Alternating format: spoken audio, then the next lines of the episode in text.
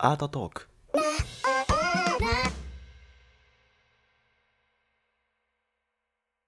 ハローやリーブンまさきです。えー、少し更新が空いてしまったんですけども、その間に、えー、一記事ね、ブログの方で上がってるので、えー、時間がある方は見てみてください。題名はですね、えー、まあ、ドイツの美大入学の Mappe、まあ、作品集の作り方とかについて、少し、まあ、時期的にもそろそろなので、まあ、ちょっと遅いかもわかんなかったですけど、あの、話してるので、ぜひ見てみてください。はい。で、えー今日はですね、えーヨーロッパの、まあ特にドイツ中心とした話になるんですけど、まあ、ドイツの、えーアートとか、まあ、美術教育に対することだったりとか、まあ、アートマーケットに対する話とか、まあ、社会の話とかっていうことをまとめて、えー話してみようかなと思います。っていうのは、まあ、その、なんで、こう、ドイツでとか、まあ、ヨーロッパで、まあ、海外で活動をしているんですかっていう質問をいただくことって結構あって、まあ、それについて、なんで、まあ、そのヨーロッパ、ね、まあ、海外、ドイツでの方が日本よりメリットがあるのか、どういうところがいいのかなっていうことを少し、まあ、体験から話をしてみようかなと思います。はい。まあ、いついくつか、あのトピックはあるんですけど、一つは、えードイツのアートマーケットが広いこと、強いことと、二つ目は教育に関する話。で、三つ目は、まあ、そのドイツないしヨーロッパの国々の、えー社会保障とかっていうこと。アーティストなりアートを守るためにどれだけ国がお金を出しているのかみたいな話。まあ、正確な額面とかはまだ出さないですけど。っていう話と、まあ、日本の、じゃあ逆になんで日本がその作品を買うとか、まあ、アートマーケットっていうものが少し弱いのかっていう話を、まあ、僕なりの分析お話をしようかなと思います。でまず一つ目のその教育の話なんですけど、まあ、ドイツに来て思ったこと、オランダに来て思うことっていうのは、やっぱり、あの、義務教育の段階、ないしは幼稚園とかね、キンダーガーテンの段階で、あの、美術に対する教育の仕方がだいぶ違うなっていうのが大きくあると思うんですよね。で、まあ、ヨーロッパの方がアートに身近だっていう認識は皆さんなんとなくあるのかなと思うんですけど、その本当に、その、実際ドイツの、えーギムナジウム、高校生とかの中学校とかの、まあ、学校、まあ、12年一貫制なんですけど、まあ、その学校の美術の先生、まあ、美術の先生と話をする機会があって、まあ、どれくらいこうドイツの学校で美術教育がしっかりしてるのかなって話をしてたんですけど、まあ本当にあの日本みたいに週1回美術があるかないか、授業っていうのもほとんどなくて、基本的にはま何かを作る授業がほとんど多くて、こう美術史がどうこうって、まあ、かなりさらっと、本当に鬱陶しいなぐらいの、あの、例えば期末テストとかでね、美術の授業が1個入ってテストが入ってて、もう本当、それに時間割くの鬱陶しいなって思うぐらいの、もうわずかな、あの、美術教養ではなくて、もう本当にちゃんと美術史の、まあ、クイズ形式にしてたりとかでしたけど、まあ、しっかり美術史の知識が入ってることっていうのは、まあ、ドイツの美大にいてもよくわかるんですけど、その、まあ、美大に行って、美大の授業を受けてても、ドイツ人たちっていうのは、そこそこ、やっぱり、元々の美術教育のベースがしっかりあるっていうのは肌で感じていて、で、まあ、なんでなのかって思えば、まあ、もちろん、その小中高の段階で、まあ、しっかりと、その、美術の授業が、まあ日本に比べてかなり多いっ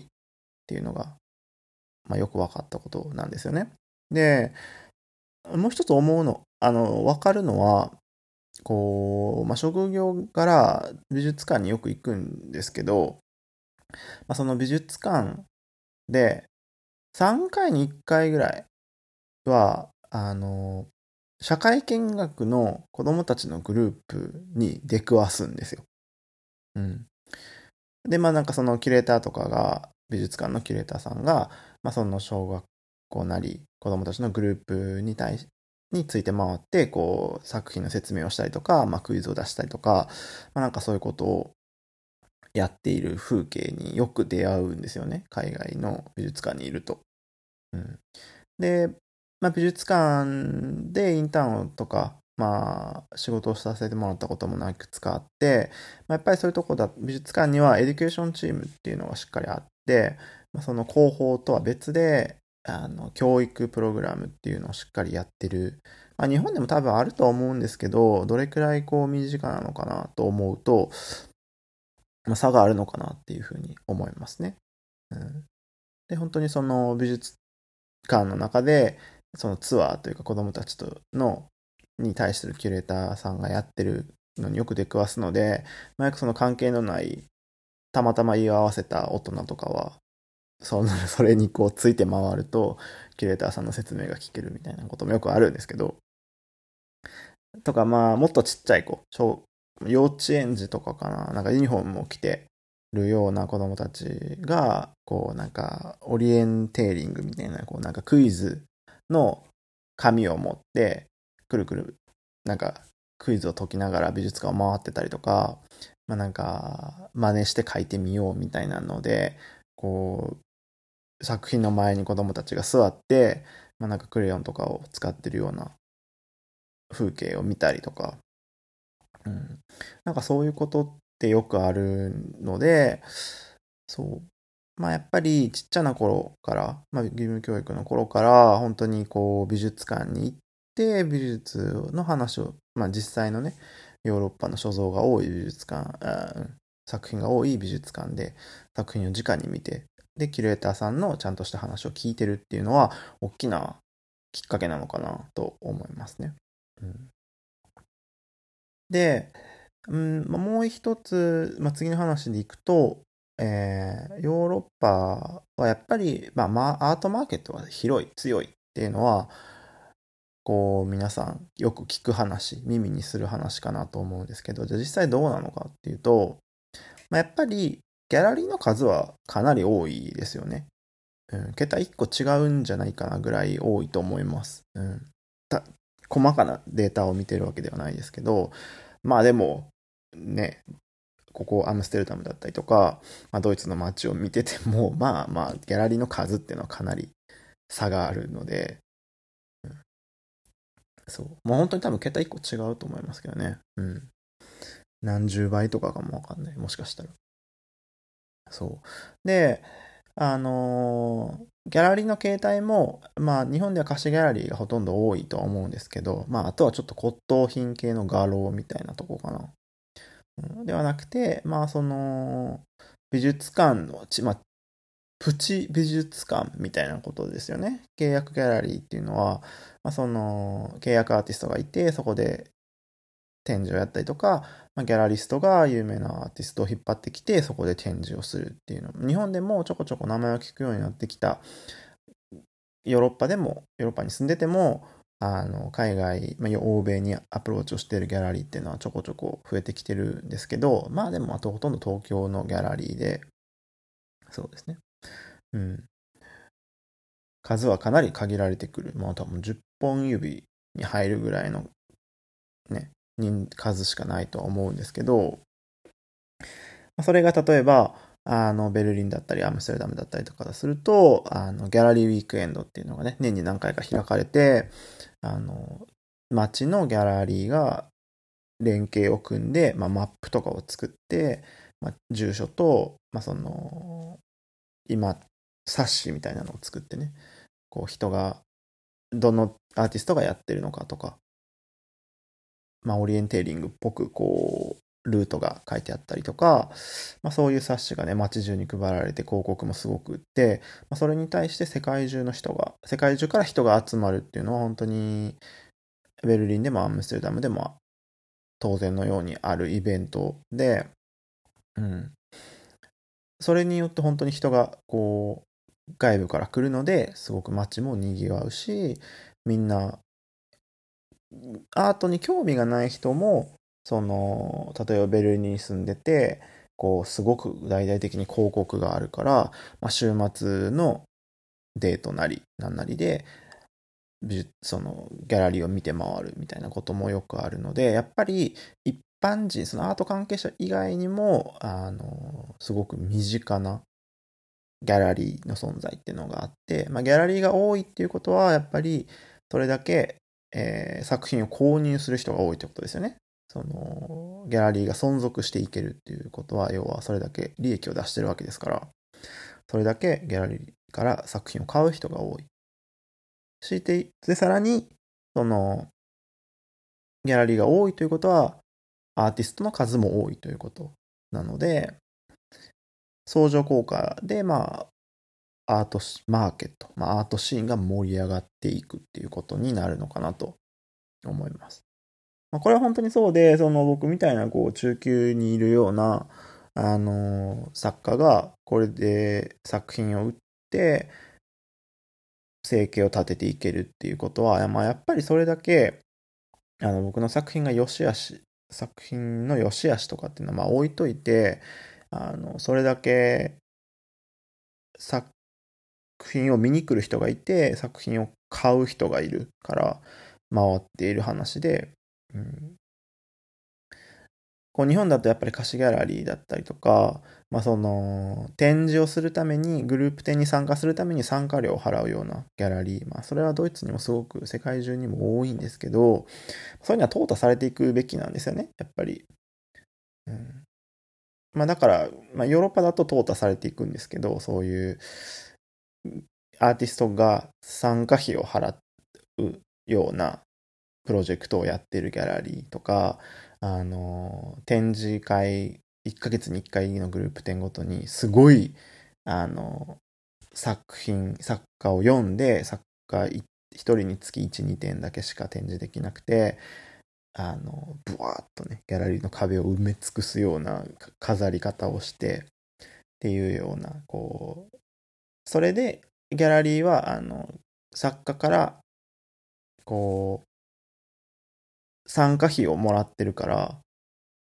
それで存続ができて、それ、だからあんまりこう作品を売ることに対して顧客を抱えないギャラリーのお得意先だったりとかっていう、そのビジネスとしてのマーケティングなんかをする必要がないわけですよ。その、アーティストさえ集まればいいので。アーティストは、まあそういうところに出入りしなくちゃいけないアーティストっていうのは展示場所を求めているアーティストなのでお金を払ってでも多少のお金を払ってでもやりたいって人はやっぱりいてそういう人たちを相手にしているのでまあやっぱりまあ濁さず言えばレベルの低いアーティストがあのお金を払ってでも展示をしたいっていう状況になっててだから作品を買う人ももちろん少ないわけですよね。その比較的に比較すると、やっぱりレベルが劣るアーティストがそういうギャラリーを出入りするわけですから、そのギャラリーに出入りする客の人たちもやはりレベルが少し下がるから購入に至らないっていうだけになっていく。これは負のスパイラルになっていくというか、で、結局そういうギャラリーは早くなくなっていくんですけど、うん。日本だとそれがまあ貸しギャラリーで、まあ、海外だとあんまり貸しギャラリーはこう、メジャーな、メジャーではなくて、まあ、アメリカだとあるんですけど、ヨーロッパだと、特にドイツ、オランダとかだとあんまりないんですよね。基本的にはギャラリーっていうのは、まあ、ちっちゃな美術館みたいな感じで契約やアーティストを抱えていたりとか、招待のアーティストで大きな展示をやっていくっていうのが基本的なので、うん。そう、だから、まあその人がいる、買う人がいる、売る人がいる、で、作る人がいる。っていうのが、相乗的にこう盛り上がってくると、全部が潤っていく。っていうのは、まあ、ある話なのかな。と思いますね。うん。で、もう一つは社会的な制度なんですけど、あの、例えばドイツだと、その、まあ、保険料が高いんですよね、ドイツって。あの、国民保険なり、プライベート保険だったりでも、あの、基本的に、まあ、ヨーロッパの保険料って少し高いんですよ。なんでかっていうと、まあ、高い分、全部無料で受けれるからなんですけど、まあ、収入にもよるんですけど、高いと、まあ、月5万、10万とかっていうのはよくある話で、うん。で、その代わり、アーティストだと、まあ、ドイツには、えー、クンツタ・ソツィアルカッセというカーエスカーと呼ばれる、まあ、団体みたいなのがあって、まあ、それに入ると、まあ、カーエスカーが、えー、保険料半分負担してくれるとか。うん、まあ、労働組合じゃないけど、まあ、なんかそういうアーティストを支援するものがあって、そう。まあ、そういうのがあったりとか、あの、社会保障制度っていうのがあって、まあ、収入が少ないと国から支援金がもらえて、補助金みたいなのがもらえたりとか、まあ、それプラスアーティスト用の補助金みたいなのもあったり、まあ、あの、やっぱり、社会が、のシステムの中でアーティストをサポートする。うん。あたその一つの生き方としてできないなら、あの、生活ができないなら、それなりにサポートをするオーガニゼーションがあるっていうのは、とても、やる側としてはありがたいですよね。うん。まあ、それが後々ベーシックインカムになるのかって話にはなると思うんですけど、まあ、要するに、チャレンジをすることに対してリスクが常にあると。その、収入が不安定な職業ですので、だし、まあその、それだけで食べていける人っていうのは、それだけで食べていくのって本当に2%って言われてるぐらいですから、うん。じゃあそれの98%っていうのは、それだけで満足に生活ができない人、まあ、副業をやってる人なりがほとんどなわけなの、状況なので、うん。だから、その、まあ、負のスパイラルというか、要は、例えば副業をやってない時間も、あとのことに専念がもしできれば、もっと相乗効果を生んで、あの、花咲くかもわかんない人がいる。でも、リスクがある、人生に対してのリスクがあるから、あの、副業しなきゃいけない。何か別のことでお金を、生計を支えていかなきゃいけない。そうすると時間もないし、やる気もそがれていくし、場所もないしっていうので、どんどん、こう、力が発揮できない。うん。実は、その人が100%力を発揮できれば、突破できる壁があるけれ、あるはずなんだけど、そういうリスクなりなんなりで、70%、60%の力しか出せないことによって突破できないから、さらにそれがもっとパーセントが減っていくしかなくてっていう、もし100出せればみたいなことがあるかもわかんないのにできないっていうのはすごくもったいないことですよね。うん。だからやっぱりそのそういうチャンスを与えるっていうことで社会保障だったりとか、まあその他にもドイツにはやっぱり美術財団、まあ、クンスシュティフトングっていうものが、まあ、州によってあったりとかして、まあ、そういうシュティフトングが、えー、まあ、コンペだったりとか、まあ、コンクールとかコンテストとかっていうのだったりとか、まあ、助成金年に何人取りますって言って応募して審査が通った人は年間いくら？100万円なり200万円なりっていう大きな額が、あの、助成される。まあ、奨学金とかじゃなくて、返金じゃなくて、助成をされるとか、まあ、助成金の制度っていうのが多いので、まあ、僕は、その、一日のルーティンとすれしては、えっと、制作をして、で、夜、一日制作をして、夜は、そのコンクールなり、そういう助成金とか、まあアーティストイメージですとか、っていう助成金の応募の書類を作ったりとか、それくらい本当に応募できるもの、コンクールっていうのもね、絵画コンクールとか、女性とは関係ない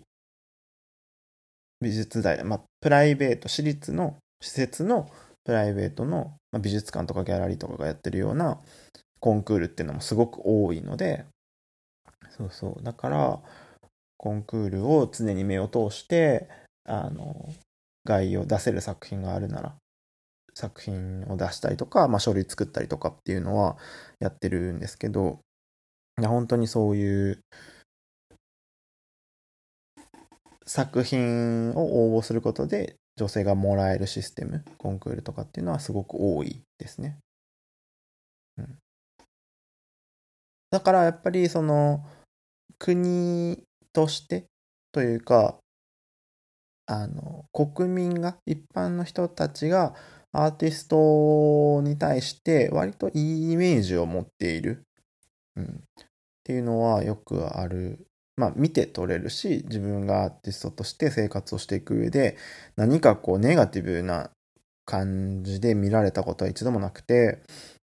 うん、すごいねって言って、こう、話が進んでいくことがやっぱり多いなと思いますね。うん。もう一つ別の話で言えば、あの、例えば、そのコロナの話。で、助成金、まあ、文化庁の対応とかっていうのも最初、当初はね、あの、かなり話題になってましたけど、ドイツは結構世界中から評価を受けていて、あの、コロナの初期の段階でアーティストに対する、まあ、ステートメントを出していて、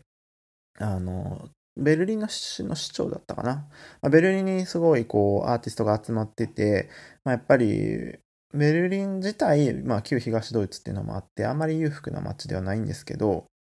だからこう、なんていうのかな、ちょっとアンダーグラウンドが栄えてて、っていう場所で、その代わりアート系の人たちがすごく集まっている、そういう活気がある街なんですけど、そのベルリンの街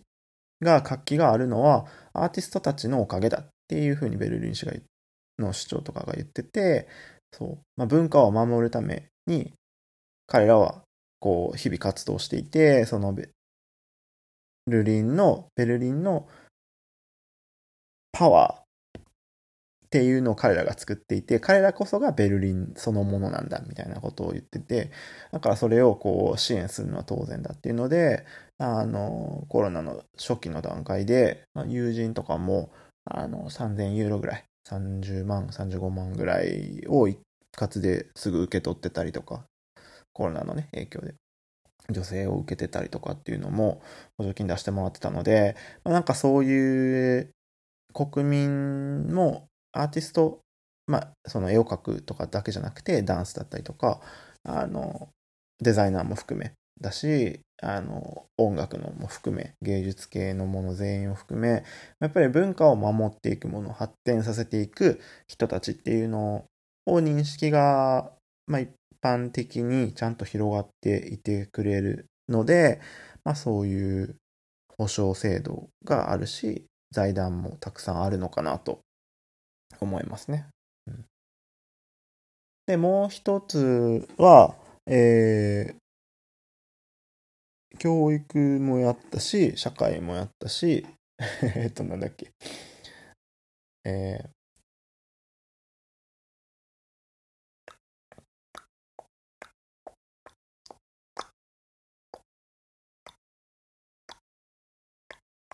あれ？なんだっけ？そう。それで、えー、じゃあなんで日本で、その、作品を買うっていう文化、まあ、アートマーケットがあまり大きくないのかなっていう話なんですけど、まあ、その2つ目で言ったやっぱりギャラリーの数っていうのが少なくて、で、まあ、アーティストも少なくて、っていうのは、まあもちろんその相乗効果で上がっていくものなので、あれなんですけど、まず買い手が少ないっていうのがやっぱりあって、もちろんゼロじゃないし、上の人たちはオークションとかで数億円の作品をね、売買してたりとかっていうのもあるんですけど、まあまあ一般的な話、こう普遍的な話で、なんでこんなにこう欧米と比べて作品を買うっていう文化が少ないのかな、弱いのかなと考えると要素はいくつかあって、まあ、さっきも言ったみたいにやっぱり教育の面で美術が何なのかっていうことをやる、考えたりとか、こう触れることが少ないので、あんまり美術に興味があるような人っていうのは少ないのかなと思いますね。うん、で、代わりに、でも、こう、可愛いものとか、おしゃれなもの、かっこいいものとか、もうちょっとグラフィックデザインというか、まあ、グラフィックっぽいに近いものは逆にすごく日本は強いんですよね。まあ、うん、なんて言うんだろう。まあ、フィギュアとかじゃないけど、まあそういう、なんていうのかな。芸術作品とはちょっと違うけど、っていうものにお金を出す人は、まあもちろん作品の値段が落ちるとは思うんですけど、まあそのグラフィック、まあおしゃれなものっていうものを手に取ることは多いかなと思いますね。あとはまあ電化製品とかそういうことを新しいものとか便利なものにお金を払うことはあっても、まあその芸術作品を部屋に置くっていうことにお金を使う人っていうのはそんなに多くないのかなと。うん、もう一つ、まあなんか話として、まあブログにも少し書いたんですけど、実はこれ家の作り的にも、あの、作品を買って置くような作りになってないんですよね。まあ、日本の例えば都心に都心に住んでるような人たちっていうのはやっぱりアパートに住んでて、まあ、比較的ヨーロッパに比べればすごく狭い部屋にに住んでるわけですよね。うん。こうそうですね。かなり高いし狭い家に住んでるっていうのが日本の家だしうんまあ、一軒家に住んでるような人でもあの日本の家って光の取り入れ方と収納に力を入れてるのであんまりこう白い壁だけの部分っていうのがないんですよ。そこにはだいたいテレビを置くっていうことに使われるからその他の部分であんまり間取り的に絵を置けるような、例えばね、絵を飾れるようなスペースっていうのは本当にないんですよね。基本的にはもう収納になっちゃうし、うん、こう家の向き、間取りの作り方的にも、なんていうのかな、こう、クローゼットになっちゃったりとか、その、埋め込み型のね。あんまりそういうのってこう、海外ではなくて、こう、簡単な間取りになってて、まあ、そこにクローゼットというかそういうものを置くっていうことはあっても備え付けのっていうのはあんまりなくてですね。そうそう。それも大きいのかなと思いますよね。だから昔特に日本家屋で言えばもっとなくてそういうね昔の木造のような日本家屋で言えばあの部屋を壁に絵を飾るっていう文化本当にもともとなくてあるのはだから和室に掛け軸と花瓶というか、ちゃなんていうの、うん、花瓶か、みたいな、壺を置くみたいなこと。それはそれ用の場所を、あの、和室にちゃんと作ってあるわけですから、それ以外の部分で置くっていう文化がもともとなくて、もっと現代的な話で言えば、まあ、賃貸で、その、作品を置くための、まあ、飾るための釘とか、ネジとかを打てない。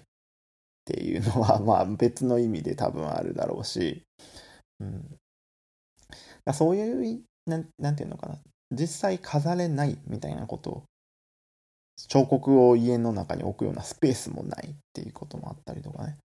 うん、そういうこともあるのかなと思いますね。うん、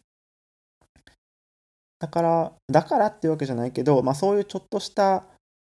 突っかかりとかっていうのがこう重なって金銭的にもそこにお金を出せないとか、まあ、そういうちょっとした突っかかりが作品芸術作品を、ま、例えば数十万で買うっていうことにはならないのかなと思いますね。うん、僕みたいな中層でも、まあ、50万から100万の値段で作品をこうやり取りできるわけですから、うん、なかなか差はあるのかなと思います。まあ、そのね、ドイツにいると、まあ、やっぱり展示会、僕がもうこの職業柄どっぷり使ってるので、やっぱりギャラリーがすごく多くて、そのギャラリーごとに展示が毎週末あったりとか、あの、アートフェアがあったりとか、あとまあ、まあ、そのアートマーケットがね、あったりとか、まあ、やっぱりイベントっていうのはやっぱり多いし、それだけ人が集まるし、興味がある人がいるし、うん、そういうことだけを見ても、やっぱり日本よりはヨーロッパの方が活動はしやすいのかなと思いますよね。うん、場所もある、アトリエも借りれるような場所っていうのは結構あって、こう、所有者がいなくなったような建物、所有者がいなくなったような大きな建物とかも、まあ、廃墟になったりとかっていう状況っていうのは結構あったりするんですけど、昔の工場の跡地とかね。ああいうところを取り壊しにお金を使えないからほったらかしになってたりとかすると、あの、こう、市とかがね、あの、アーティストにごっそりそういうのをアトリエにする、まあ、自分たちで好きにやってくれみたいな感じで貸し出したりとか、まあ、その家の所有者とかもそういうアーティストとかのアトリエに使ってもいいようにしちゃうとか、まあ、そういうことって結構、まあ、ドイツだと結構あって、うんうん。場所もある、売る場所もある、あの展示できる場所もある、買う人もいるっていう状況っていうのはやっぱりやりやすいのかなと思いますね。うん。そう。まあ、だから、海外に、海外でアーティストとしてやっていくっていうのは、まあもちろんビザなり、語学の話なり、スタートアップに対してすごくリスクがあったりとか、まあ、もちろん簡単な話ではないと思うんですけど、ただ、まあもしこっち、ここにいて、こっちにいて、住んでやっていけるっていう流れに乗ってしまえれさえすれば、ある程度は、あの、すんなり進んでいくというか、やりやすい環境にあるのかなと思います。やっているとね。うん。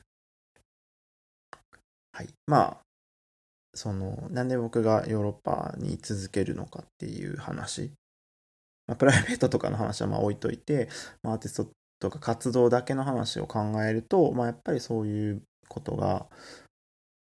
あった方がいい。まあ、特にそのヨーロッパにいると、その、例えばこれが海外って思うと日本人って結構アメリカをイメージしちゃいがちだと思うんですけど、そのヨーロッパはやっぱり陸続きでいろんな国に行けるんですよね。うん、だから、例えばアムステルダムからドイツのケルンまで2時間ちょっとで行けるし、ケルンにね、メインのギャラリーがあるんですけど、まあ、すぐぴょって行けるし、ドイツにいた時の方が4時間5時間かかった距離にいたので、そう、だからそういうこともあるし、まあ、英語さえあれば別にどの国でもなんとでもなるから、まあ、コンクールとかもね、あのー、作品、例えばノミネートとかされると作品届けなきゃいけないとか、送らなきゃいけないっていうのはあるんですけど、そういうのも別にそんな届けるにしてもそんな遠くないから、っていうので、コンクールとかも、あの、いろんな国のコンクールに手を出せるとかね。日本だとほら、空輸なり船便なりで大変で、コンクールにすら応募をもちょっと困る。もし受かっちゃったらみたいなね。うん、でそういうのもないし、うん。この前のアムステルダムで僕が展示したのも、ドイツから、あの、コレクターさんがわざわざ来てくれて、作品を1個買ってってくれたりとかっていうのもあるので、まあ、その僕がドイツからオランダに離れたアムステルダムに来たっていうのも別にゼロからのスタートアップをもう一回オランダでやる必要がなかったから、まあ、そうしたんですけどドイツでやったものをこのままオランダに持ってこれる。僕が自分でドイツにもう一回戻って展示をすることもできるしあの、コレクターさん、お客さんがドイツから来るっていうことも全然あり得るから、まあ、すごくそういう意味で、ヨーロッパにいるっていうことは、とてもやりやすいことで、メリットが結構多いことなのかなと、すごく思いました。うん、こうやって話をしていると、特にね。うん、はい。まあ、そんな感じかなはい。エンディングは、えー、そう、なんかこうやって、あの、ブログなり、こう、ポッドキャストで話をしたりとか、まあ、ポジショニングトークをしてるから、すごい偉そうにやってるじゃないですか、僕今。こう、さも自分はすごい人かのような話をの仕方をしてるんですけど、そういうこともあって、なんか結構講演の依頼をいただくようになってしまって、うん、今度、まあ今、日本に帰ったら今度っていう話だったりとかで伸ばしてたんですけど、まあオンラインのあの講演をとかっていうのもちょこちょこあったりとか、その、とあるね、高校、美術系の高校の講演を引き受けることになってしまって、なってしまってっていうか、あの、僕は喜んでやらさせていただくんですけど、本当に僕でいいのかなって思いつつも、うん、あの、なんかそういう講演の話もあったりとかして、恐れ多いんですけど、でもなんか僕がこう、まあ10年ぐらいやってきた中で、まあも、若い人たちから見れば参考になることもあるのかなと思って、うん、まあブログなりをやってますけど、まあ、自分的にもこう自分の考えとかをまとめるために始めただけだったんですけど、まあ、実際本当に見てくれる方がどんどん増えて、えー、うん、そうそう。更新が不安、不定期でも1日に100人近くね、見てくれてるようなブログになっているので、僕としては結構多いと思うんですけど、うん、そのコアな部分じゃないですか。アーティストとしてやってて海外を見るてるような人しか僕のブログは見ないと思うので、そんな中、ね、あの、ドイツ、あ日本の美大で教えないこと、ドイツの美大で教えることみたいなあの記事も何万人もプレビューがあったりとかっていうので、まあ、すごく恵まれてるので、まあ、これからも何かしらね、発信を続けていけたらなと思うんですけど、まあ、自分もすごくこうね、まだまだこうチャレンジをしている段階で、だからこそ、まあ、なんか記事にできることもあるだろうけど、もっと、まあ、言ってることもそのうちね、思ってることも変わるだろうし、あれなんですけど、何かね、こう、若い人たちに、そう、30を超えると、若い人たちに何かを言いたくなってくるので、何かこう力になれるようなことができたらなと思っています。はい、ということで、えー、ね、もう冬が始まりかけていますけれども、あの皆さんね、風邪をひかないように、コロナにもね、気をつけて、オランダロックダウンが、部分ね、的なロックダウンが始まったりとか、まあいろいろ世界情勢揺れてますけども、はい、あの、健康には気をつけてください。はい、では。